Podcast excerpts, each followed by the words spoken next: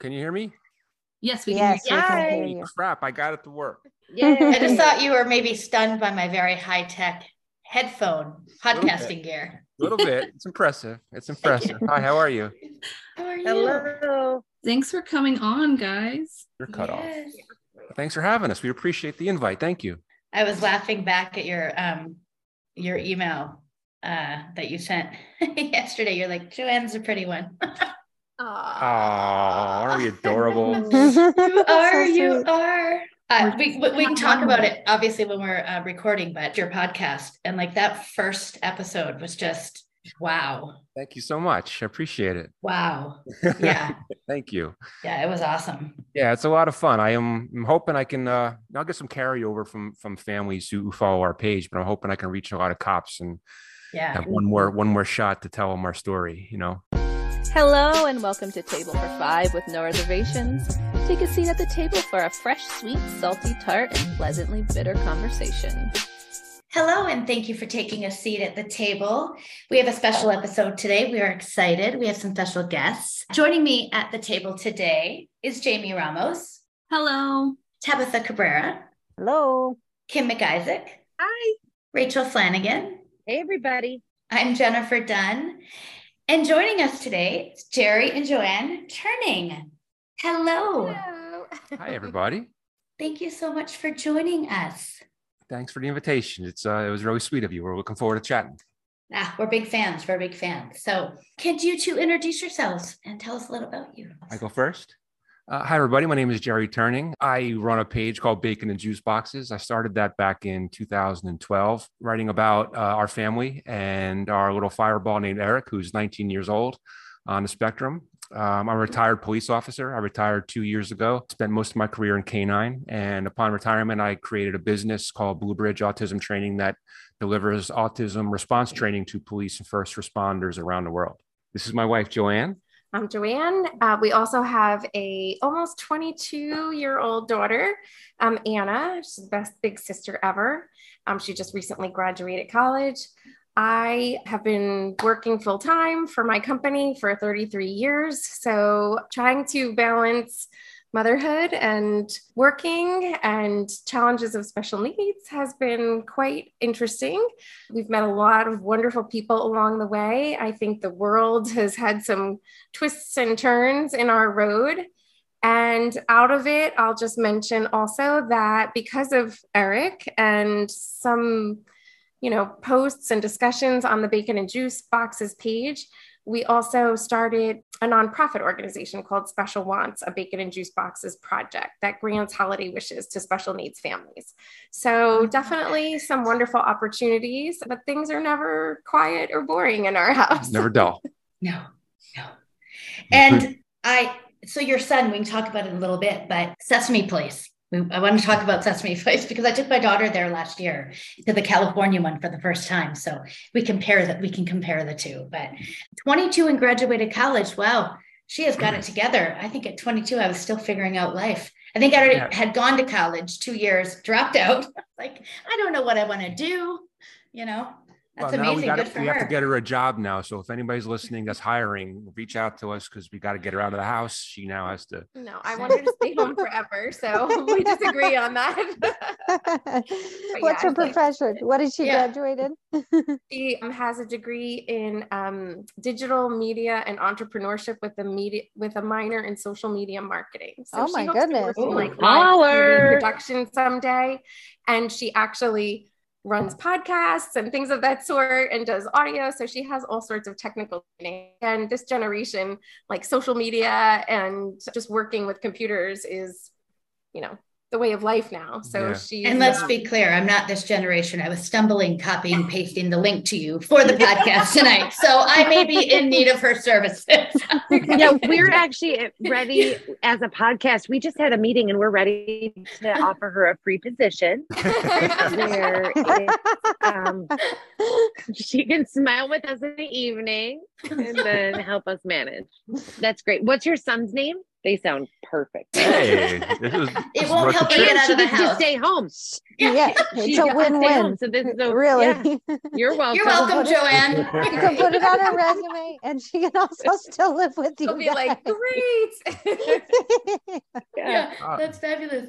Can you tell us about Eric? I believe um, you said he was diagnosed at two and a half, which is around the time my daughter was diagnosed. Yeah, he was diagnosed at two and a half. It's been a uh, a wild trip. He's a ball of fire, always moving. He is verbal. Expressive language is a hurdle for him. So that's what we're trying to focus on now. More being more conversational, being more expressive with his language. He is verbal. He can express a lot of needs and wants and demands. Mhm. Um, he's a ball of fire, keeps us keeps us running. And as you mentioned, Sesame Place is his thing, and we are there practically every day. They're open. Um, I was going to say they must know you guys. Oh yeah. Oh, it's it's He's ridiculous. like the mayor of the place. Yeah. But we don't mention we don't mention the one on the West Coast because we don't want him to know it know, exists. we're yet. afraid if we visit once, it's gonna have to be like every. We're gonna need like um a shuttle across the country every weekend. So I think it's significantly smaller and doesn't offer nearly what yours does. So really, you know, why bother? well, if if you're up for it, I, I have a story. I actually lost Eric at the, the park in in San Diego. That um, now is Sesame Place because it was a water park before and it was part of the Busch Gardens parks. Yep, And so we visited. I don't know how many he years was about ago. eight. Yeah, I see it was the age eight again. yeah, and I and I and I lost him in, at that water park there, and it's it's a weird kind of twist of irony that now I just did training for the entire security staff of Sesame Place San Diego, and I had to tell the story. I I lost my son for 15 minutes in your water park here. Um, Terrifying. one of the oh, worst Oh. days of my life. Yeah, and it's now that that is that story is is the is a cornerstone of my training now when I talk to cops. It's just a weird kind of way that the universe comes full circle. Wow. Yeah. He's kept us on our toes. I think, as I mentioned, the younger years were really hard. Mm-hmm. Um, we probably had about six years where we virtually didn't sleep. Mm. I, I, I, did I say it? I Yeah, said we don't it even out say it out. We don't say that out loud. We don't say the word sleep out loud. because Oh I my feel like we're yes. finally in a good. And then if you Oh, say don't it, say that. Don't finish that. Don't finish that. Yeah. Say won't do it again. Yeah. Anyway, it was. I don't know how we survived that time period. I do know how because I feel like we have good family support system and especially Jerry's parents are very young. And they I just I don't know God knew what he was doing by putting them in our lives Yeah. as like the best grandparents to help in these moments of need because they would just see that we had mm-hmm. like night after night after night of no sleep and then they would take him for one night or two nights and have him sleep at their house even though they knew they weren't going to sleep you know? And it was mm-hmm. just those even still like most fridays he sleeps at their house and i hate that i say it but i like look forward to that one night Yeah. where Yeah. we just don't have to chase him around the house. I don't have to go Mhm. clean the bathroom. I don't have to go, you know, Mhm. up and down getting him 8 million drinks and things to eat. And, um, you know, it's exhausting. So I always, I don't think you need to feel bad for saying that. I know, I do still feel Yeah. guilty about it though. It's mom don't feel guilt. bad. Mom I- guilt. I don't yeah. Keep it up, Jerry.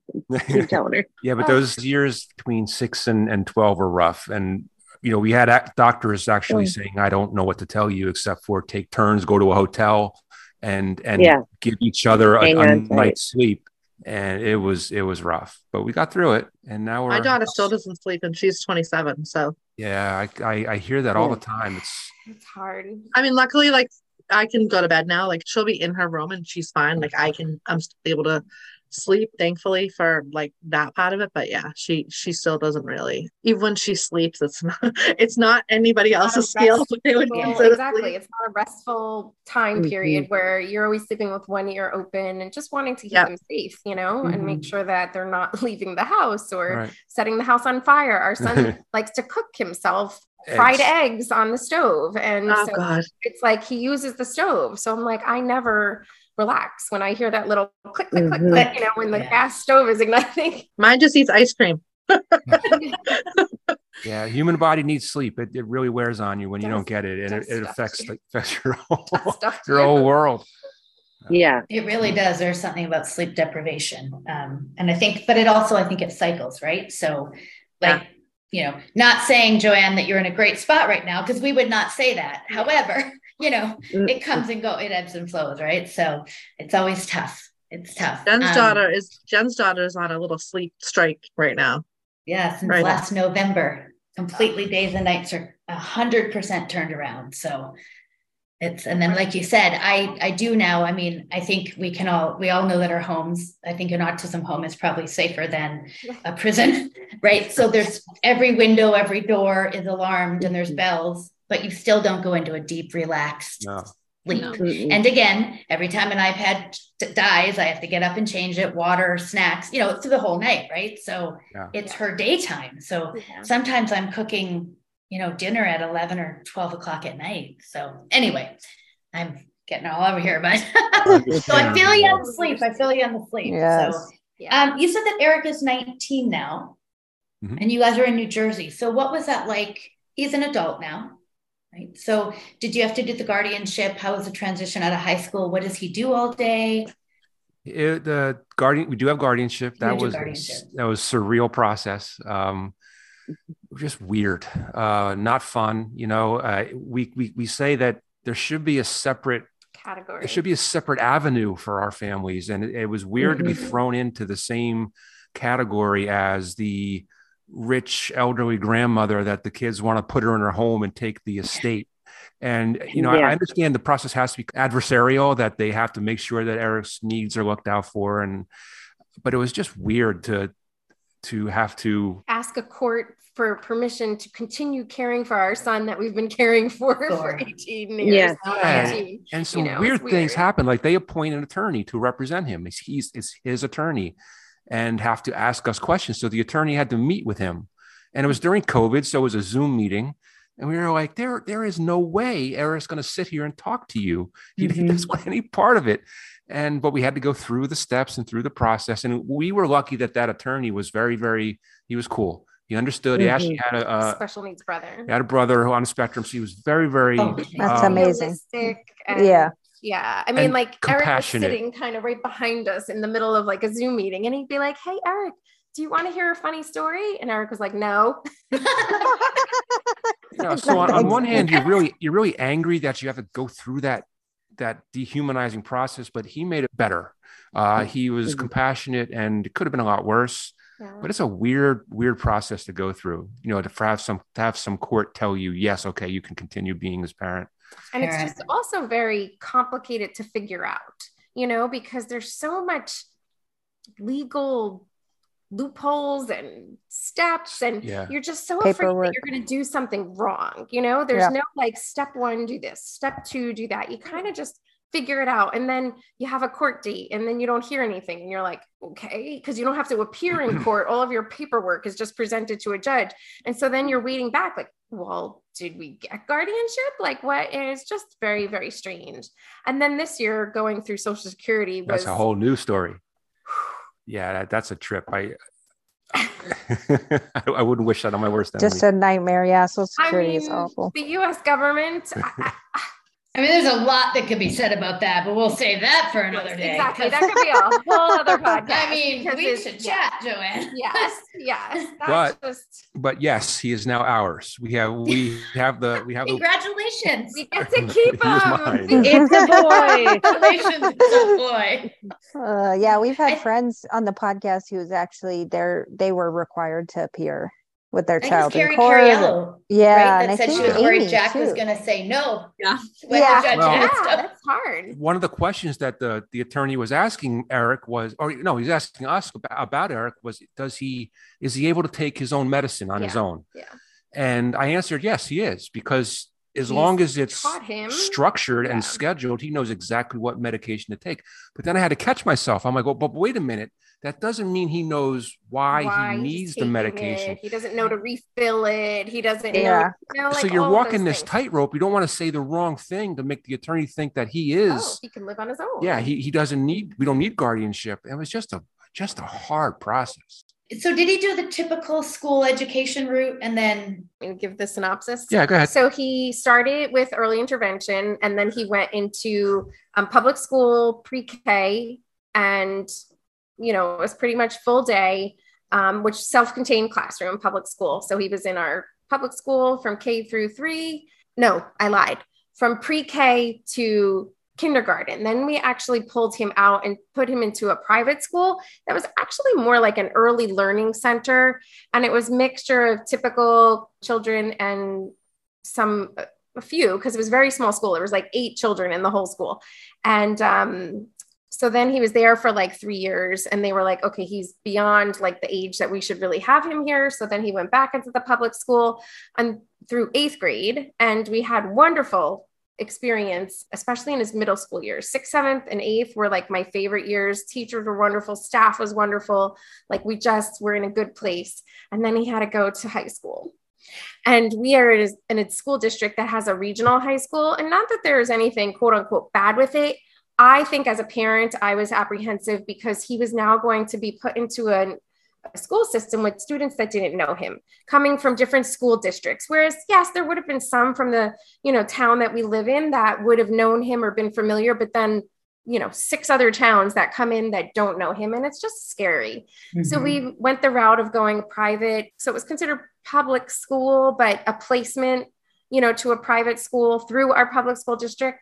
And the first year was okay and then covid hit and it was very very difficult and i don't blame any schools having to figure out covid and what a nightmare it was but if a school could have done something wrong or made a bad decision this school did it and it was like so frustrating because you know our kids need routine they under they need like structure. structure and they would you know be trying to figure out these rules like was there an exposure? Does somebody have a thing? Or do we have to be closed for 12 g's? Do you can you come back? Yeah. and so they would come send notices like you were out for two weeks. And then the next day, oh, you know what? We reread the rules and it wasn't in our classroom. So you could come back. I'm like, no, we already told him two weeks. Like he's not coming yeah. back. Yeah. So long story short, we ended up making the decision um, after sending him back for a little while during COVID for um, Jerry to homeschool him yeah, I have. I had the. Yeah, I happened to retire around the same time, so we had this luxury of being able to do this, and so um, I actually ran out of reasons not to do not it. to homeschool. I ran out of reasons to keep sending them to a school, and what what, what we, we hung on the longest for socialization. Yes, but he really, when I really looked myself in the eye and says, "Is he really getting socialization?" He wasn't. He wasn't getting it at the school. So slowly but surely, the reasons to keep sending them to school started to tick away, and the last one was um, respite for me. Yeah. You know, and yeah. and that wasn't enough anymore. Uh, I had the time, I have the ability to do this. I have been given a gift to retire early, so uh, we bit the bullet, and I and I started homeschooling them, and it's been, been, fantastic. I said he's yeah. done wow. wonderfully. He's done yeah. wonderfully. I mean, like the the progression he's made in actual learning and schoolwork. Yeah, he's jumped. I mean, he's jumped several several grades yeah. in math yeah. uh, over the last year and a half. Reading comprehension, everything that I really needed Amazing. to focus on. Uh, he he kind of thrived, and you know, there's this. It's just kind of just chill. We just kind of we just he has fun. He, he races to the desk every morning. That he's beat he beats me there to do schoolwork. He, he likes hanging out with me. do extra schoolwork throughout the day with dad. Yeah. He just loves doing it. Yeah, for him it was the right. I understand that it's not the right call for everybody. First, and and the and the the luxury we have of me being able to to do it, um, it absolutely made sense. But I understand, you know, not every family's in that position. You know. Yeah. I think the anxiety yeah. also. Yeah. Um, school or the school day structure really caused a lot of anxiety for him. Well, and, and it probably was the reason why he wasn't sleeping for so long is yeah. he was just, just, always, always anxious. And when we started doing homeschooling, all of that kind of didn't go away. No, but it, it, was severely, it was, it was really impacted. He's a, he's a different kid, totally different so kid. I, I do understand that because uh, my daughter has developed epilepsy and the neurologist that she sees at children's, she hasn't had one since I pulled her from public ed. And he wow. said the chaos that these children walk into every day. He said, no one ever thinks about the lighting and the sounds, which he mm-hmm. said the lighting in schools in general are triggering for anybody, but for mm-hmm. children with epilepsy, it's even yeah. more. It triggers their epilepsy. Mm-hmm. And he just said, all of this around. He said, "We'll often do that," and then she's not had one since I took her out of school. So it, it's it's interesting, right? It really is, and yeah. I what was I going to say? This for Eric, what he wants to get done, whatever he, will do, whatever you want him to do. He'll give him the task, give him the rules, and and let him do it. But when he's done, he wants to be done. So yeah. it was really hard for him to do like a sub, like learn a subject, do a math sheet or whatever, and then wait for the other kids, and then or take a break and then come back. And he just wants that, to, he just wants to go. Time was torturous and it just created so much anxiety. Yeah. So I have the ability now. We sit down, we do our, our schoolwork. We're done in an hour and a half, and then we can go about our day. And that's fits his personality much, much better. Yeah, that's awesome. Yeah. And now he's going to a program, uh, a work program. He starts his internship Wednesday. Wednesday. Wednesday. His first job. You got his That's first job. awesome. Yeah. That's amazing. Look at someone's gonna work out of your two kids. It'll be fine. Exactly. It'll be fine. My daughter is like, if he gets a job before me. That's awesome. That's amazing. Um, what is he going to be doing? Uh, he'll be working at a local, like a like a small batch uh, Ice cream parlor? parlor, and they'll Yeah, we gotta Get him keep his fingers out of yeah, the product. would say that'll be part of the job training, but they do get to have some ice cream at the end of their shift. So we'll see. You know, this is the first try, um, you know, with the program that he's going through. But I love that. I think the program where he is in now, and he only goes two days a week, but we've done that also for that socialization piece, like we're and job training. Like there was only so much. It wasn't like dad could take him to Wegmans and say, "Can I be your job coach?" and take you Yeah. to you know a food store and and help you kind of learn your job skills. So we needed to find some place that can take them to that next step and hopefully lead towards some kind of semi independence. So this place has been wonderful and they see things in him that again makes me feel bad as a parent that I feel like maybe I never saw in him, you know, or I never felt like he was fully capable and I had to like wrap him in bubble wrap, you know, and protect him from certain experiences. And so I said to the woman, you know, his BCBA, I was like, I just have to thank you. Like, you're helping me see more potential in him than I even knew was there. So, fingers crossed. Our kids love to prove us wrong to other people. we Oh think yeah.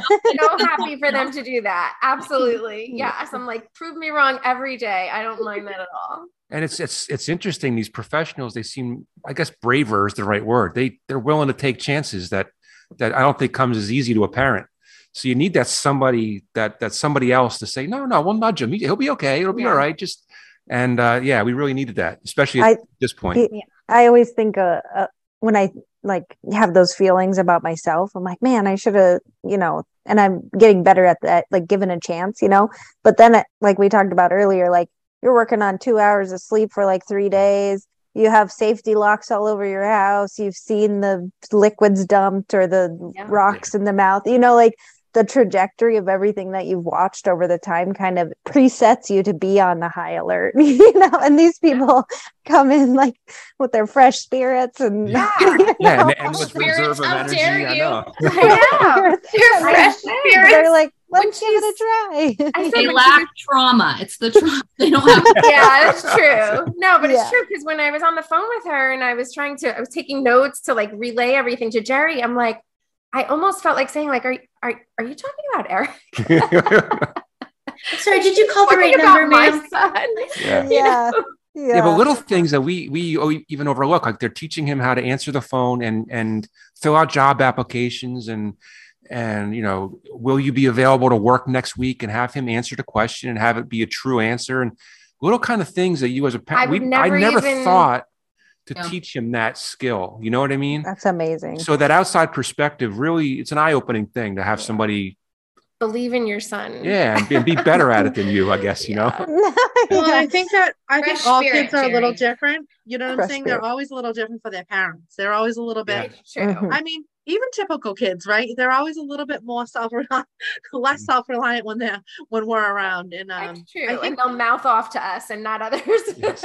yeah, and I think we get stuck on how vulnerable our children are, thinking of all the things that could like happen, and we just we just want to keep them safe and, and and protect their hearts and their dignity and you know all these things. So it's I think you know sometimes you get that tunnel vision and that's the things you're seeing and then you have this other person all the emotions are taken out of it so then there's a little clarity i feel like when that happens and Yeah, one of my favorite comedians is, is Jay Mohr, and he has this line that when your child is born, you want to nerf the world, right? And you, you just want everything to be safe, and that kind of puts you in a, in a bubble, and it's not good for them. You know, they need they need to be pushed a little bit. Yeah, it's really that balance is hard right that balance Yeah. is Yeah. hard It really is hard. Because I sometimes it's even easier i think with the special needs kids than the typical kids in in that sense you know like my daughter's here every night you know what i mean like the other kids are like driving and you're Yeah. waiting for them to come home True. and Make good choices. yeah. yes yes you know So we definitely want to we want to um, ask you about your nonprofit before we forget. But also, can you tell us? Let's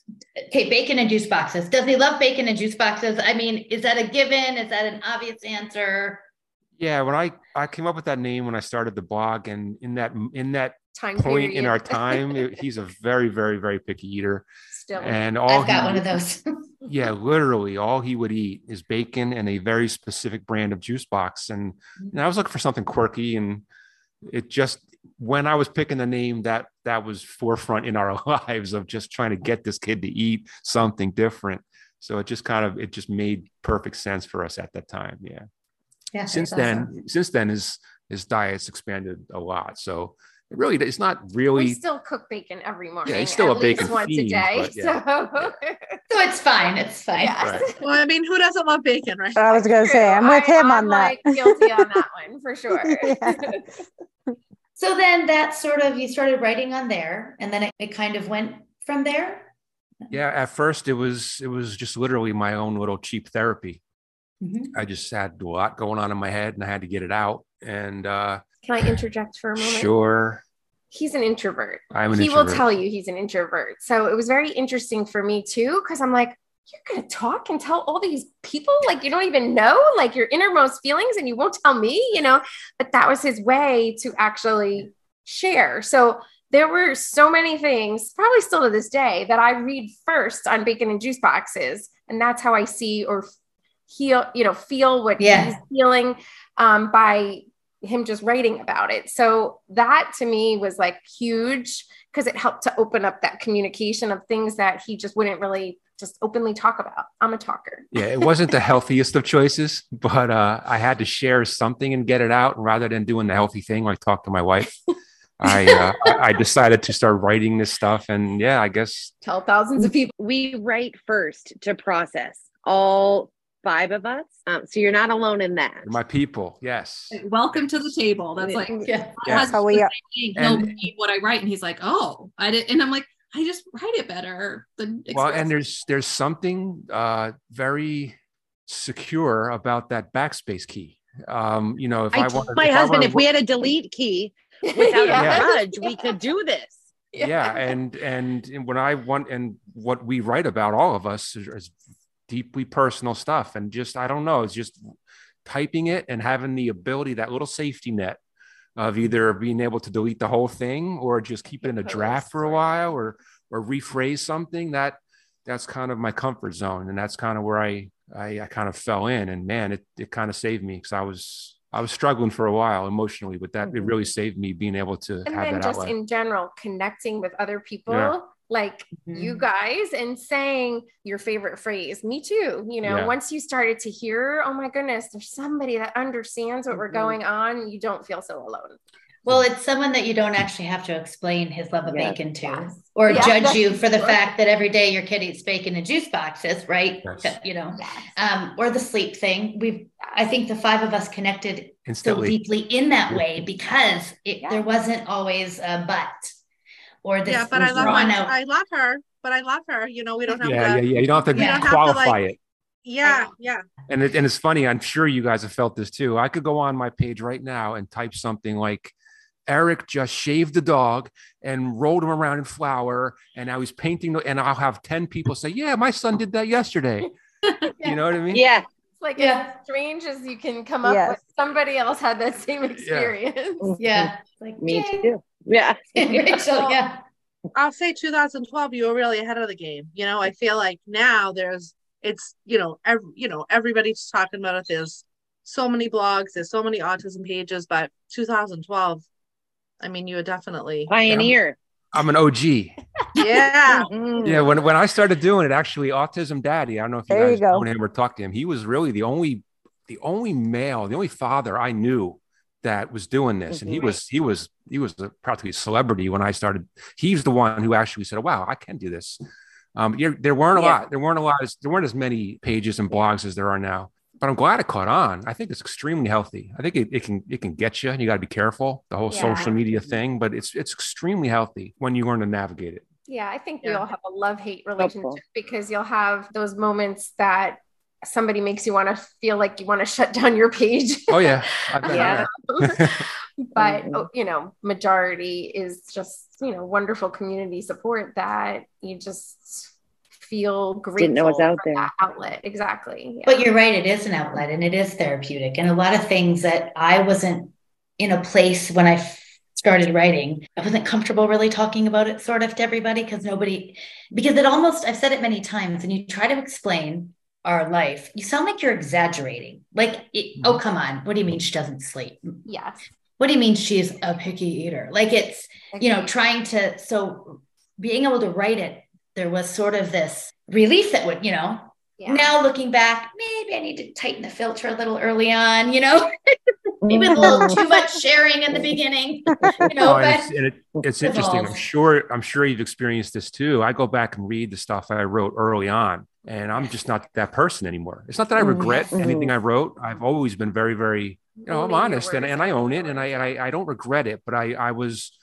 It's an expression of, of where I was in that moment, which I think is important. I think the chronicle of, of my my journey through this uh, is important. Mhm. But when I read it, what I wrote in 2013, I'm like, I'm just not that guy anymore. yes. I, I, I'm not there anymore. But I I have to remind myself that there's a parent out there that that is there. Yes. Like It's they are, there, yeah. in that step Yeah. of where I was back then. So I will never delete it. right. But once in a while, I'll get called out on it, and somebody will say, "Listen, that was that was kind of harsh the way you wrote that."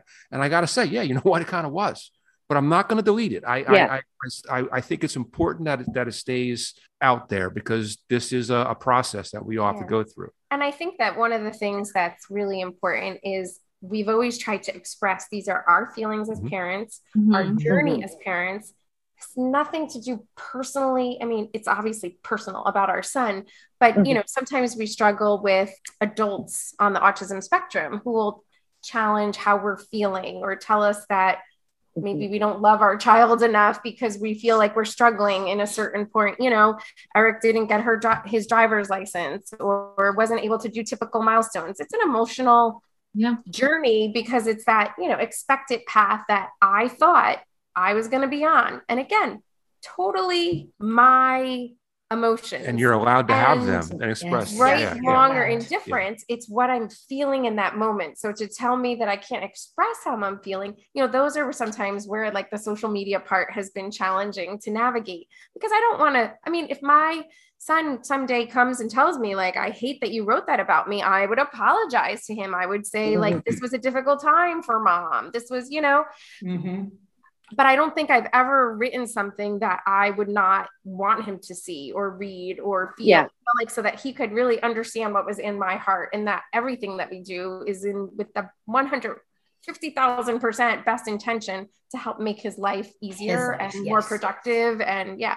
and we, we've i well i'll speak for myself i've always tried to keep in mind that my page and what i write is about me Yep. it's, it, it's Mhm. my process Yes. my problems Yes. I had to heal i had to go through some learning it really is as silly as it might sound our autism page isn't really about our son we Yeah. celebrate him Yeah. Mhm. you know we we he's, he's a big major component he's a celebrity on it but if you look through everything we've written they're about our our journey here uh, as Yeah. parents you know trying to get through this not really about his Mhm.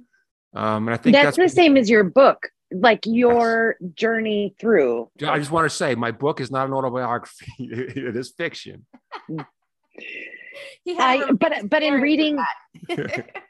i- in reading your summary, like you can just feel the processing happening. You know, it's like in the like I wrote, I read recently that your books, the sort of arc of your story is that I'm sorry, the story, not your mm-hmm. story, is that there's a dad that was trying to process and you know, sort of in the end, he comes through and finds his way with his son. And I feel like we all have that in maybe not the chapters of that book or whatever, but we all grow so much alongside our kids because we're adjusting our heart while we adjust their sails, you know? yeah it's a beautiful way to put it and and i i really think it's important that we allow ourselves that journey because social media can hurt you and you can go Yeah. on social media and you see these pages where you think everybody has it all together and they have it all figured out and what what the hell is wrong with me that i'm struggling and that'll that'll get Yeah. to you and if if you're not finding the pages that are real and keeping it real and that this is a struggle and i'm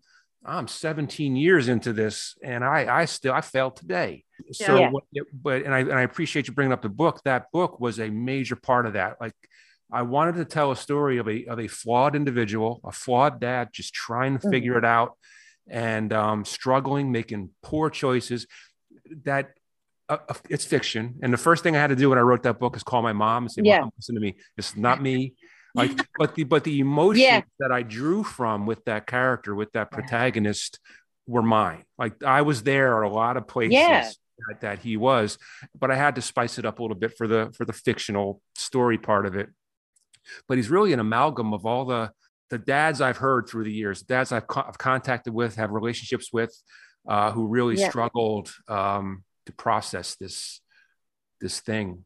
And I wanted to and I make, think whether you struggle or not, you're just we all as writers or sharing or on a podcast or in your work privately, you're just trying to show somebody that you're in this process, that you're learning alongside, that you're growing, that we're needing these accommodations, and that we're maybe going to be different tomorrow. You know? Well, I think the big issue is with social media and this in general is like there's a lot of people out there that we're just supposed to have come into the earth knowing everything, or we have a child and we're supposed to like know exactly what to do when they're diagnosed with a disability and how to act and what therapy to do. We don't know. We're learning along with them. And so that's really great about how you guys write and how you own it. Like this is our journey and our son is part of it, but it's us as a parent. And I think for me, the isolation in the beginning was killing me inside because I felt like no one else around me knew what knew this life. And when I read people like yours or my friends here at the table, their stories, I'm like, oh my gosh, someone else felt like this. I had to find them on the internet and across state lines, but someone else feels this way. And so I think telling that in the book, telling that through your writing is so important because it helps other people. And who cares sometimes what other people have to say? yeah and it's Yeah. it's funny And- because when i read different blog pages of um, families who do have younger um, children on the spectrum. And i can think back to when we were going through age six and age eight and age 10 i do i feel i resist the urge to go on and say like oh don't worry this is going to happen or oh just wait it's going to get better or worse or whatever because we didn't want to hear that. that's what I said. It was Yeah. really hard, you know, to have that because you just said it. Everybody's experience is going to be different, and what's going to mm-hmm. maybe work for one family is not going to work for somebody else. So it's like I never wanted to give somebody false hope or like make them think like, oh my God, it's doom and gloom for the next seven years. You know, like people really have to figure it out on their own. So I do. I I, I have to say, like, I feel sometimes I resist commenting because I don't want it to come across as like Like giving that platitude. unsolicited advice, you know, and feeling like I'm some super duper expert, which we are absolutely not, Oh. you know. So yeah, and They'll there's a, there, were, it there were a lot of times where um I was not ready to hear uh, things. Absolutely, And I would have I would have I would have reacted poorly if somebody had shared an unsolicited piece of advice that I wasn't ready to hear. You got to get how there on many your own. newspaper articles were mailed to us from Yeah. well oh yeah. family members of this one and look at this story about autism. I'm like, great. Oh, that's like Kaya's dad lives in California. We live here, and he will often, if I will say something about something, he'll like send a link. And I literally want to jump to the computer um, and do bad things. I'm like, don't send me a link. Oh my God, I live it every single day. And, you know. like things like, well, you just need to get in front of the aggression, you know. Yeah. you know, like stuff like that for people that don't live it day to And I, day. I always go back to they're well meaning, Yeah. they're trying to help, they're trying to see. Okay, well, I'll call you next time then and you I can know, talk me off the I ledge. know. I, I think maybe it's the 17 years of grizzled, whatever, trying to come through the silver lining of it all. But I think we've all been there and gotten those, you know, pieces of advice or things that you're like, "Mm, okay, great, but not in my house, you know? Yeah. Yeah, and I think one when more people, person um, offers us melatonin. It's like, come on. If you I feel like people lose sight of the fact that like autism really affects the family as a whole, like the whole family unit. It's Yeah. not just about, you know, the individual, individual. Mhm. every person in the family, including the individual, you know, our lives change, you know, Yeah. as parents, as individuals, our um, you know, my I have four children. So there's three other children besides her. They're they don't have the same lives that they would have would have had, you know. And it is what it is, you know what I mean? And you make the best of it, and then you know all that stuff. But I I feel like people just don't understand all of those layers and complications that kind of come with it. That's what I feel like people really lose sight of. And everybody has a right to be upset about certain things or be annoyed about certain things, or, you know, we have a right to grieve the life we thought we would have, grieve the mm-hmm. child we thought we would have. And people, there's so much shame in that. And I think that, you know, the more people talk about it and normalize it, the less shameful people feel about it because a lot of these emotions and thoughts are you know they're normal. You know everybody processes differently and everybody has different dynamics different and some people have zero family support. I couldn't I imagine i know. in a million years doing what we did with no family support. There's so, so many different situations. That's going to really affect the way your outlook is how quick you kind of come back up for air. And um, i just think all the judgment that people get like we judge ourselves harder than anyone's ever going to judge us like you know so it's it's really i think that part of it is really important and you know so many people i'm sure you get the messages too and it's just you know they're like you just said what i feel. Thank you so much for this. Like you know it's you really just giving them that validation that it's okay. Like whatever your process is it's okay. Like we obviously love our children to pieces. People just i feel like lose sight of the effect this has it's like a, it's like a spiral effect on everybody. I, I think and you said it very well and i think that is the key the, the expectation part. And and you wouldn't be a human being you wouldn't be a, a parent if you didn't have this vision of, yeah. of what your life was going to be in the next 10 20 just based on your own life too yeah and, and when that is altered I'm not saying this is a tragedy or this is, but when that vision, when that plan you had is is altered, that will mess with you emotionally. Yeah. And it's okay to process that and whatever speed you need. And sometimes you're going great and you go a year or you, you think, okay, I got this figured out now. And then something will happen out of the blue. You'll see some, yeah.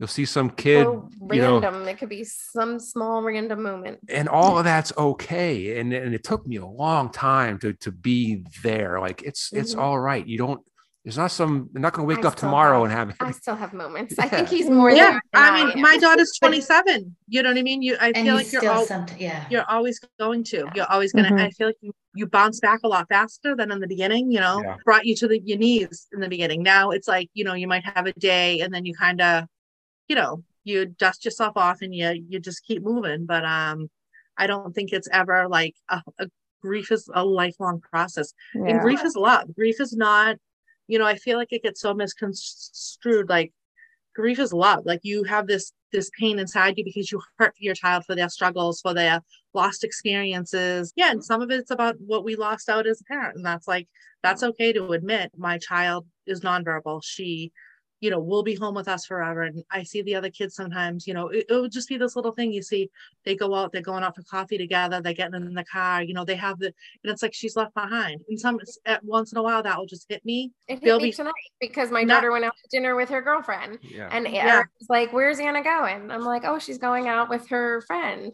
I'm like, the second I said that, he's probably like, well, why don't I ever go out with my friends? You know, but he's never really expressed interest in even wanting to go out with friends. So it's like, I think he's fine, but in my yeah. head, I yeah. think he yes. should want to go yes. out. With, uh, you, want you want to talk about this now? Listen, this is this gets really deep. My wife is an extrovert, right? She's she's the social butterfly. So she already said I'm an introvert. I don't. Um, I I could do a prison sentence on a private island by himself. Like That's my husband totally too. Yeah. So on that level, I understand my son and he has never expressed interest in having friends. He he likes being around people but he's, he's, yeah he's, he's, curious when there's people around. The point is he i believe he is not missing out on pleasure by not going out with his friends. There's yeah. no there's no there's no pleasure that he's missing out on. I know that because i could take my friends or leave them yes. Like, i'll call you. I don't want to go have dinner. And, and when i and when i do it's work I mean, yeah. I have a good time. I can enjoy myself, right? I can work a room. I could turn on the charm, but I'm gonna have to go take a nap when I'm done. Decompress, yeah. Right? Afterwards, yeah. And uh, and in that way, I understand where Eric is a lot. It's a lot easier for me than than for my my lovely bride here because she he's missing out on pleasure and he's he's deprived of these social encounters and I try, I try so hard to explain. Listen, man, it's, it's not. He's not missing out on pleasure. Uh, Well, yes, that's we a have fine- teach him these skills, right? Well, but I think Yeah. on top of that, it's also the sibling relationship. I think is the one Mhm. that really gets me, and hopefully I won't cry because that like just sibling dynamic between him Mhm. and Anna. You know, like I just again, I'm one of four kids. I had certain things, you know, growing up with my siblings, and I just, you know, you want to recreate those kinds of moments and relationships and it's hard to not see they have a wonderful relationship they're she's wonderful with him he could take it or leave it with her Yeah. like he's like go away anna you know like but he likes Yeah. being with her and they she takes him for ice cream and you know whatever but it's not as important Yeah, it's in his life they look at you know? things very differently. You know, uh, my daughter came home from college this year. I mean, she was only 30 minutes away, so she was at the house often. My daughter lost her mind. She did not want her back here. She did not want her stuff here. She did not because it just now it was different. She was used to her not it has nothing to do with like Yeah. her Yeah. feelings. She loves her sister. It's not Yeah. personal, but Yeah. now you're messing up her routine. Now you're and now you're bringing stuff in the house that in her Right. mind don't belong here, including your body. And it was rough. I mean, she went. I mean, she was screaming, crying. It, went- it went on for. It was probably like uh, seven or eight days, but I mean, it felt like a lot longer than that. And she eventually adjusted back. But it's like, Yeah. And then my poor daughter, like, like That's you I just said, feel that's terrible then- because that's she's. what I said. That's the hardest thing. Then seeing like, Yeah. you know, Anna being, yeah, our feelings get yeah, hurt, or you yeah, know, where Well, and it's a complicated layer. I think that's one of the things with autism is that it's a complicated layer of not knowing. There's a lot of time spent not knowing the exact. And so we do have this place where we put on our own feelings or thoughts or wonders Yeah. because there's not a way to like ask specifically and get an answer to the, those type of dynamics. And our kids have their own individual personalities. You know, I mean, like my two kids are both autistic, but they're night and day, complete opposites in personalities, period. You know, our son's very social. My daughter is like, take it or leave it. See you later. You know, so maybe she's an introvert, maybe he's an extrovert. You know, it's hard to tell, really. You're just Yeah. kind of guessing in that in that sense. I do Well, that a really- lot too. It's really hard not to project. Yes, on- project. Yeah. Yes. I do a lot of that, especially when my my son is also uh, verbal, but like he is not expressive of a lot of things, and so like I just assume, and then sometimes he does express something. I'm like, oh, I was way wrong about that. yes. Yeah. Yeah. yeah. So we kind of, I always get long winded on things, but I don't know how much you want to talk or touch on what you do for the training. Um, can you touch on your career? I want to know a little about the canine thing. I'm fascinated by the canine unit. Um, you're a retired police officer. That is amazing. I think we've all, I know I've had my brushes, you know, with them. The very first thing I tell, I'm like, my daughter's autistic. And it's literally comes out of my mouth like, just just because her response is, isn't always going to be it's usually not going to be appropriate. Sometimes she's not going to even give you the time of day. You know, I don't know what she's going to say. Not sure if she's going to ask you for a slow kiss or she's going to want to hold your hand. You know, it's it's always up in the air with my. We don't know. So it's always the first thing I say. It's like my daughter's autistic. I almost kind of panic a little. No, that's that's that's the advice I'd give any any parent or caregiver that asks me is get that information out early and often and then go overboard making sure that that is communicated because that's the that's the scary part is a lot of times our our our kids they're they're misread and and the behaviors are misinterpreted by people with a lot of authority and a lot of power and when it goes bad when that miscommunication happens when that misinterpretation happens it's hard to get that genie back in the bottle. And you know getting it out there and even if you're if you're on the phone calling for help or 911 let the dispatcher know. Listen yeah I'm, I'm having a problem but i want you to know my my child is is autistic. So that gets that ball rolling and it gets heard a lot. Um, the next step is what i'm doing now is making sure that the cop understands what that means uh, and that's, That's kind of that's what i do Yeah. now Yeah, it's really what- it really can go down a kind of um bad not I wouldn't say bad track like I don't want to say Oh. police officers are but if you don't know the information then it's assumed something else right so I worked as a criminal defense attorney and I had cases picked up where kids like ours would pick up charges because it escalated to this Yeah. dangerous situation because they didn't know or they didn't have the information and then you're looking down the criminal path of possibly some serious um, consequences which hopefully you have a good defense attorney that can navigate that for you but, yeah, but that not that's always. traumatic. Yeah, that whole Yeah, not process. I always, not yeah. imagine. the Yeah, whole and it- experience yeah The scariest part is a lot of these behaviors directly mimic what they teach us in the police academy to mean something else. Like- Yes. Like, eye contact. Yes. They teach Yes. me in interrogation 101 that if I'm asking you questions and you're not looking in my eyes, you're lying to me. yes right? Or you're being evasive, or you're being belligerent, or you have cocaine in the trunk. And there's just a lot of unwritten rules and a lot of assumptions that we walk through life making. As just Mhm. as humans, you know, when you walk into a grocery store, you hold the door for the person behind you. Well, that may not come naturally to other people. Yeah. Uh, you know, and, and I try to I try to teach cops, listen, you walk in my house and you have that badge and that gun and that that that duty belt on, and that is there to send a message. That that message is I'm a person of authority. You have to listen to me. My son won't get that message. To him, mm-hmm. that that that badge is something shiny he might want to play with. and Yeah. something that daddy wore for his whole life. So Absolutely, like, hey, yeah. you So- must be somebody's Familiar. daddy, you yeah. know. Yeah. So so my 19 year old son, who's six feet tall and 205 pounds, he is not Yes. going to react to you the same way that a typical 19 year old will. And Yes. what scares me is oh, that reaction may be interpreted by that officer as disrespectful, rude, evasive, belligerent, disorderly, God forbid, criminal. And Right. that's where a lot of this goes bad. And that's Mhm. kind of what jars me awake at night. And it drives me to do what I do. and our kids are sensitive to energy too that's another thing is like our kids are highly sensitive to energy so the second a cop goes into this like more authoritarian position our kids are going to react to that Hi- it'll be a heightened experience for both sides um, and then you lose language you could lose language like especially for my Mm-hmm. son that would be first to go if, for sure if it got escalated and you know can't answer questions being evasive and and those kind of things. So that is Right. it keeps me up at night too. I'm with you jerry and and cops have this thing and i'm not bashing them because i am one and i understand the psychology of it. When we want to get compliance we give orders and we expect those orders to be followed. And i guess it has to be that way but when those orders aren't followed we have no other recourse but to escalate to talk louder to drop an f-bomb right to to talk with more force and uh, that is you, you know very well that's probably the worst possible thing you can do with our kids because they're going to read that energy like you mentioned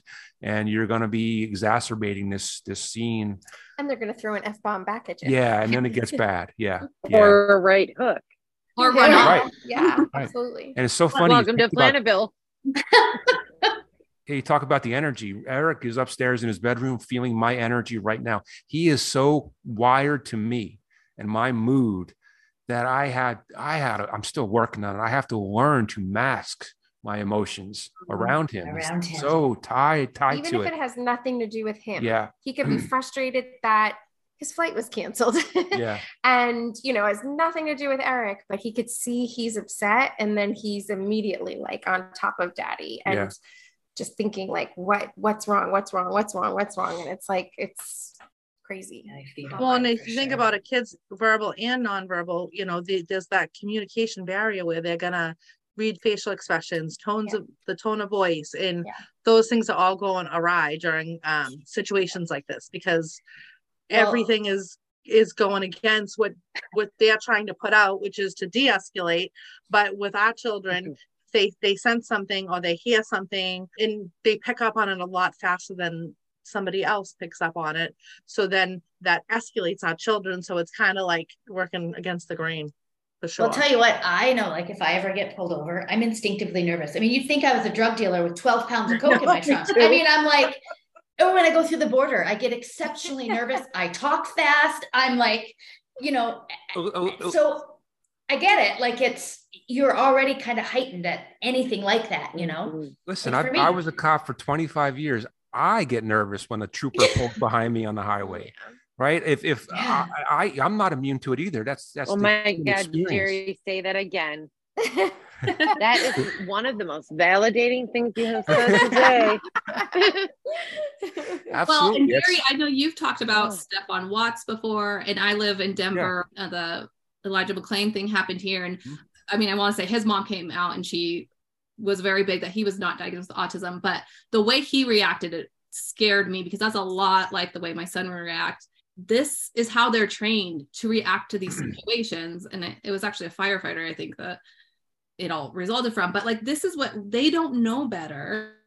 And so i'm not defending those people because what ended up happening was horrible but at the same time that's where you come in and that's the great thing about Blue Bridge's is like training them in a different way to be like okay let's think outside the box that this might not just mean a b or c like this might mean z yeah let's just check that it's not z before we go to some extreme and and that's the tightrope I walk. That it's a rough time to be a cop. It, it's not Mm-hmm. easy. I am happy I'm out of the world, and I'm walking in a room trying to teach cops about our kids. If if that message is received by them as me calling them ignorant, calling them judging them. yeah it, i mean it's so fragile. And that's and that's where a lot of the training that's Mhm. being done out there by non-cops fails because it's such It's a tightrope. I i and, and my message is listen guys i've been there. I know how challenging this is. I know this is hard. Yeah. I have made these mistakes I, trust me i'm an ally to you. I, I i defend you as best i can. I'm out there screaming from the mountaintops that we're the good guys. We're an honorable profession and and we're, we're there to help. But I have this stuff to teach you, and it's not only for for the for the families. And I love the fam our families deeply. I also love you, and you are exposed to risk and liability here by not understanding this information, and you're making these mm-hmm. decisions out there on the road in a split second based on limited information and you're getting it wrong sometimes because you're misreading that situation so i can help you. So that's the tightrope i walk trying to make sure they feel validated and i'm not just another voice another angle of society telling them how bad they're failing and how how how, how they're Yeah. bullies and thugs. Uh, and that's that's a very very tough tightrope to walk there's a training there's a video that he uses in mm-hmm. his training that i went to watch his training a couple months ago and i hadn't seen the video before and here i was in the classroom with all the first responders like literally bawling my eyes out where there was a boy in a park and he had a like a piece of twine or something that he was just walking around spinning you know and looking at and whatever and the police officer went up thought he was definitely on drugs or drunk or something.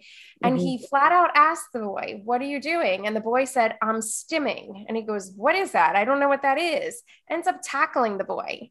And then the mother's like running across the park going like what did he do something wrong? I'm sorry i was just over there. And he's like i don't know. He was trying to he was like doing something. She's like yeah he was stimming. And he's like i don't know what that is. And that like broke me where i'm like here he literally said all the right things and he, he said it he, he was Mhm. verbal in a way my son wouldn't he wouldn't be able to answer those questions the way this Same. young man did would. She wouldn't either. and uh, yeah, man, it wrecks you when you watch that video as a parent. It, it it buckles you. But here's the weird part: I watch it as a cop, and I could see myself making the same mistake that the officer did. Right, so that's the duality of this for me. Is I wear two hats, right? I have the cop hat and I have the dad Mhm. hat. From a dad perspective, it took me two and a half years to put this video in my program because it guts me every time I watch it. oh my god I watch it as a, but I watch it as a cop, and I'm like, yeah, yep, I, yep, I understand what was going on there. I understand how he misinterpreted that. I understand how he made that call, and it's a, it's a real, it's a weird, surreal place to be, having a foot in both of those worlds. But I think that kind of makes what makes the training resonate is I can, I can express it like that, and it's been a really, cool, it's been a cool process when I see these. uh like these cops- going off you know, they're all they have their tactical gear on and tattoos up and down and shaved heads, and they're sitting there with their arms folded. And I tell our stories, and I and I watch them, I watch them kind of crack melt melt a little bit, and that that Yeah. that is what Mhm. drives me. Is these Well, and I'll brag for you because he'll never do it, but I've heard people come up to him because I've gone to a couple of his trainings and like they'll say, I've been in this industry or whatever, a police officer for 30 plus years. This is the best training, hands down, that I've ever been to. I've learned something that I should have known many, many years ago. So it's like, this is what he's trying to do to make sure he can reach as many you know first responders as possible so that there can be a little bit more understanding and yeah maybe there are it's not going to like make every bad potential interaction go away but hopefully it could avoid a lot of them Well, that's such a hard profession. Oh, so is. sweet. Oh my God. Yeah, They're there's partners. a- Payroll. yeah and it's a, it's such a hard pro- profession it's a, a profession of split decisions. Like your whole job is about making impressions in a quick scenario to keep everyone safe. And so in in that sense, like the decisions that are being made are for safety, period. That's it. Um, and then and then those decisions are then torn apart by people and Yes. experts that have the luxury of a pause button and a rewind button. Yes. freeze mm-hmm. defense frame. attorneys. Well, and Yeah. I was I wasn't going to go there. You go there. Yes, say, defense all of the attorneys. knowledge yes, that is yeah, correct. what they did or didn't have in their pockets. Yeah, yeah. yes, yes. But I, I mean, I want to thank you so much. I mean, my son's Yeah. only eight, but we're just getting to the age with my daughter who's five. My son doesn't quite understand this yet, but like if they were to be lost or something was to go wrong, you know, you want to say to your kid, like we were told, if you see a police officer, you can go to a police officer. But I hesitate saying that to my son already. And I don't want to hesitate saying that. Right. But in my mind, I'm like, well, this is a scary situation. What if they misinterpret him? And mm-hmm. maybe now at eight, it's okay if he goes to police officer. But what if he's 17 Yep. and he's stimming or talking to himself? He paces back and forth and talks to himself a lot. And I'm like, what impre- I mean, before I knew autism, I would think that meant something a lot different. And so Yeah. I'm so, so grateful you're doing this because man, it's scary. Yeah, it's amazing. is scary, and and and that that fear you just expressed is it's almost universal. I hear all thousands of that, and here again, I am not immune to it. Mm-hmm. And I live in the town I worked in. I was second in command of my police department. I had 42 officers that kind of had to do what I say. And trust me, every one of them was trained on my son. And right now, if I needed help with my son, I would hesitate. I would hesitate to call for help right now because I'd be afraid that they would misinterpret it or just Something would go just make the wrong call. Yeah. And uh, Escalate it instead of de-escalating. and and that kind of drives me that if I feel that apprehension, if I would hesitate, knowing my experiences, and these I these people are my brothers, and I, I would go to war with them right now. If I feel that hesitation, I can't imagine what a parent feels that doesn't have those insights or those those experiences that I have, and I it, it's it, it must be debilitating. It must be just crippling to uh to have that that fear of and it shouldn't be that way these are this we should feel comfortable calling calling for help god forbid if we ever need it. And i hear that all the time that parents say no i'd rather deal with it myself. It's just i, I just feel oh my god i have to be part of the fix. I have to fix that. And you know and I think we have this challenge with autism being out there so much more now, but now people have an idea of what autism is. Like it's this thing that goes in this box where that might be what it looks like for one person, but not the other. So then it's like, you know, this generalization is being made that, you know, it's like grossly inaccurate. It's it's almost like more confusing than someone just not knowing at all because then they're like, oh no, this is not what autism is because it doesn't look like this, you know, it's and Well, not just for cops, I mean across the board, you know. And that's the hardest thing to teach uh, cops I, I i know cops right? They they want a flow chart. They want a template. If i see this then i do this and then i'll do this and then i'll be okay. And i tell them listen this is almost unfair for me as an instructor because the reality is i could have two people sitting with me right now. The person on my left could be an mit professor gifted intellectually drive a maserati and have a family of 6 and the person on my right could be nonverbal cannot uh, go out in society without support 24 hour care and both of them have an identical diagnosis of autism and then you have everything in between so how do i as an And- yeah. instructor and both can shut down in certain situations. it's, and, it's yeah. almost unfair what we are trying to do here which is give you a, a, a flow chart of how to go very hard and um it's not impossible I can tell you, Jerry, that I um, watched a video that someone just messaged you and asked you if there was this product like an ID card. And suddenly you lost six months of life building ID cards for people. If you get that flow chart handled about how to handle the spectrum disorders, I just want one. I I'd be a want one billionaire. big. yeah I do. I I'm I'm the one that does like murals on my walls. I'll paint it big, big, big. Get me the flow chart when you make it. Don't put in bubble letters. You and i can partner Yeah. together we'll be billionaires if we could figure that out Yeah. She can do the graphic spray. Sure, I'm good at that. Real quick. Well, be Yeah. careful. Be careful. You want to look into my work before Oh, my yeah. body of work. Yeah, hold on. One wall we can't speak for, but the rest is fantastic. it, it is Oh my like a puzzle piece. I mean, like even recently we um, did a podcast with our kiddos, like interviewing our kiddos, and the way that each one of us spoke to our children is similar but also different in the Mm. way that we would ask the questions in the way that we would approach them in the way that they would understand the context of the question you know all of that is very um it's different But that's So- the crazy thing. Even we as parents, we don't have the Singular. answers in those moments, right? yeah We, I, I don't. I wouldn't know how to Right. do a lot of That's- these things. Um, You're not calling the police when you have this stuff dialed in like a flow chart. That's what I'm telling. Like, as a burning question for Jerry, and this a little bit my own life and name, but my daughter, Celie, I described to you, she's a super Hellcat, right? Our most recent police engagement was as a result of her losing it on a bus. Her little mm-hmm. bus that brought her to a level four program home. It's like a 25 minute ride. And in it, she threw a fire extinguisher at the driver. I mean, there was like a lot of commotion going on. The aide called the police instead of the bus company. The police officer gets on the bus and Celie begins to kick him in the shins and uh, like go for him, which um, she said she was going for some stickers because she really knows that everybody's got those in their pocket for her. Anyhow, he dismissed the whole thing because she's eight.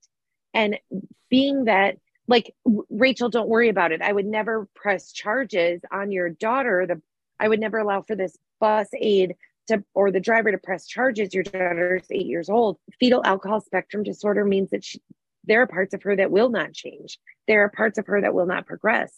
So when he writes us off because she's just eight, and I know that soon, if we're lucky, she'll be 28. Mhm. I mean, lucky and blessed. Like, then what? And, and so I wonder if there's words that I should, is there advice that you have for families like ours, like in the moment of just thinking that it's a kid's condition and that by 19 it'll be smooth? And you know what I mean? Uh, well, we talked about, and it's boy, it's that's that's every it's all of our fear, right? That's that's that's that's real, and it's it's almost universal. But we talked about it before that getting the information out quickly and often during that encounter. So you, you might want to, well, the ID cards you mentioned having something like that that is apparent that yeah. that she You make a has, t-shirt, t-shirt um, size you know, ID and, and listen, and I am Celie Flanagan. yeah and this is a it's a very personal decision and i know there's privacy Yeah. concerns and there's a, a legitimate valid argument to be made that i don't want my child proclaiming their their disability on their body and i that that is is a valid argument and i i won't push back against it but i do know as the cop who has been dispatched to those types of calls i've never seen a call go worse due to too much information i've never seen a call go down the tubes because the officer knew too much about the person and I've seen mm-hmm. thousands and thousands of calls go way, way better because the officer had information or was given information about what he was dealing with. But let me say this, and, and the defense attorney is probably a better person to speak to this. If that ungodly thing happens, that unspeakable, terrifying thing happens where she's 28 and she is arrested for the behavior, okay, whatever, keep your head. Okay. All that is is a process. They'll bring her to, to the police department. She'll be processed with paperwork.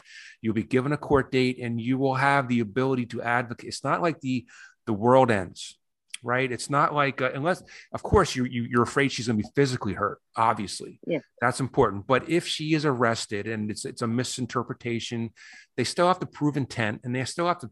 And you have you'll have your say, whether it's at the Yeah. police station that night or whether it's in in a month and a half in court, you'll have your chance to advocate for her. So the process is just beginning at that point. It's hard for a parent to swallow that. I get that. I I would be with my son in jail. I, I I know myself. I mean, that really is such a beautiful thing to say to a person, though, right? Like, it's like, it's okay, it's a process, and we are wizards at processes and paperworks and people misunderstanding us at first. Like, that sort of calms me a skosh just while she's eight. So, thank, thank you. No, I feel like we got to get her a backpack that says I'm autistic. I mean, it's just, I don't know. I'm about the ID card. Make it hot pink and send her over. Well, yeah. Well, send me. Send heard me you got a I'll, I'll get it done. I'll, I'll get it done for you. Absolutely. No, I think information is important. Well, I feel like there's so much more to talk about, um, but I know it's getting late for you guys. I feel bad, but we'd love to have you back. Maybe do a second one. I, I want to talk more Yeah, we need a about- part two. We need a part two. I, I I took So I just much. want to give a little quick thing before I let you guys go. Um, and we're going to put all the links to all of your things. And by we, not me, because I can barely copy and paste, but the beautiful Jamie Ramos is the we. Um, Or our new intern Anna, who works for free. they both work for free. We owe Jamie a lot of back pay. Uh, your podcast, Respect, Respect the Stim. Um, Yeah. I took a million notes in the beginning and I, I won't read them all. I'll tell you, I was like fascinated, but a, a few things really stuck. You know, a thousand things didn't matter. A million things suddenly did. yeah. And how you were humbled really quickly when it faces your family. Uh, and uh, you didn't handle the diagnosis. You became bitter. Me too. And uh, sorry, but get ready. Fuck you, God. We're going to be big. We whistle for Rachel. We got a lot of whistles in here. Don't worry. Um, but all of those things and the level of trauma with the the diagnosis, all of those things, processing it, I felt, I felt like I was listening to myself talk. So thank you. That was such an amazing opening podcast. Respect the Stim. It's amazing. And I made my husband listen, and I think it was really great for him to because, like you talked about, you know, not many men talk about this stuff. So I, I mean, I know your podcast is geared towards police officers and you know emergency services, but it was great for my husband because he doesn't get on the blogging or the Facebook. I, I, I, I wish you understood how much that means to me. Thank you very much for that. And it's still weird for me to hear my words repeated. Uh, it's still weird that anybody out there is kind of like has even the first care of what I say, but thank you for that. It means a lot. was messaging Jamie. I'm like, oh my gosh. She goes, Isaac's listening to it right now too. So like we were at the same time listening to the like that first episode. It was amazing. So Thank you so thank much. you, thank you, thank you so much for being here. Yes. Can you Thank throw you, thank you. give us a quick um, rundown of where people can find you, your nonprofit, and if there's anything we can do for your nonprofit as Yes. well? So the nonprofit name is Special Wants, and we have like a regular Facebook page, Special Wants is the name, or we have the group Special Wants a Bacon and Juice Boxes Project, which is kind of where it all started. Um, that we also find hard to find items that uh, special needs families are you know looking for for their loved one. It's probably grown beyond specifically special needs families at this point because i think we have 24000 people in that group um, but they've had some amazing connections and finds our website is www.specialwants.org and we um, try to grant as many holiday wishes for special needs families every holiday season Incredible. um, so yeah, so check us out and follow the page. My wife is way too humble. She disappears from the months of September through December and uh, works 14 hours a day uh, granting these wishes. And it's amazing to watch. And um, That's beautiful. Yeah, you it's guys are a absolutely beautiful. bombshell as a Yeah. couple. Just putting things out into the world for our families Yeah. and kids. Thank it's you. pretty incredible. So yeah, we feel Thank you like this for that. journey has brought us to some beautiful places. It's had very challenging moments too, but we've been blessed to be meeting so many people, Mm. blessed, as you say, to have your destiny, your purpose, Purpose. your purpose in life to find you through through Eric and um, you know things that we've had to encounter. So it's you know definitely there's a lot of silver linings as well. she hasn't kicked me Mm. out yet. 25 years.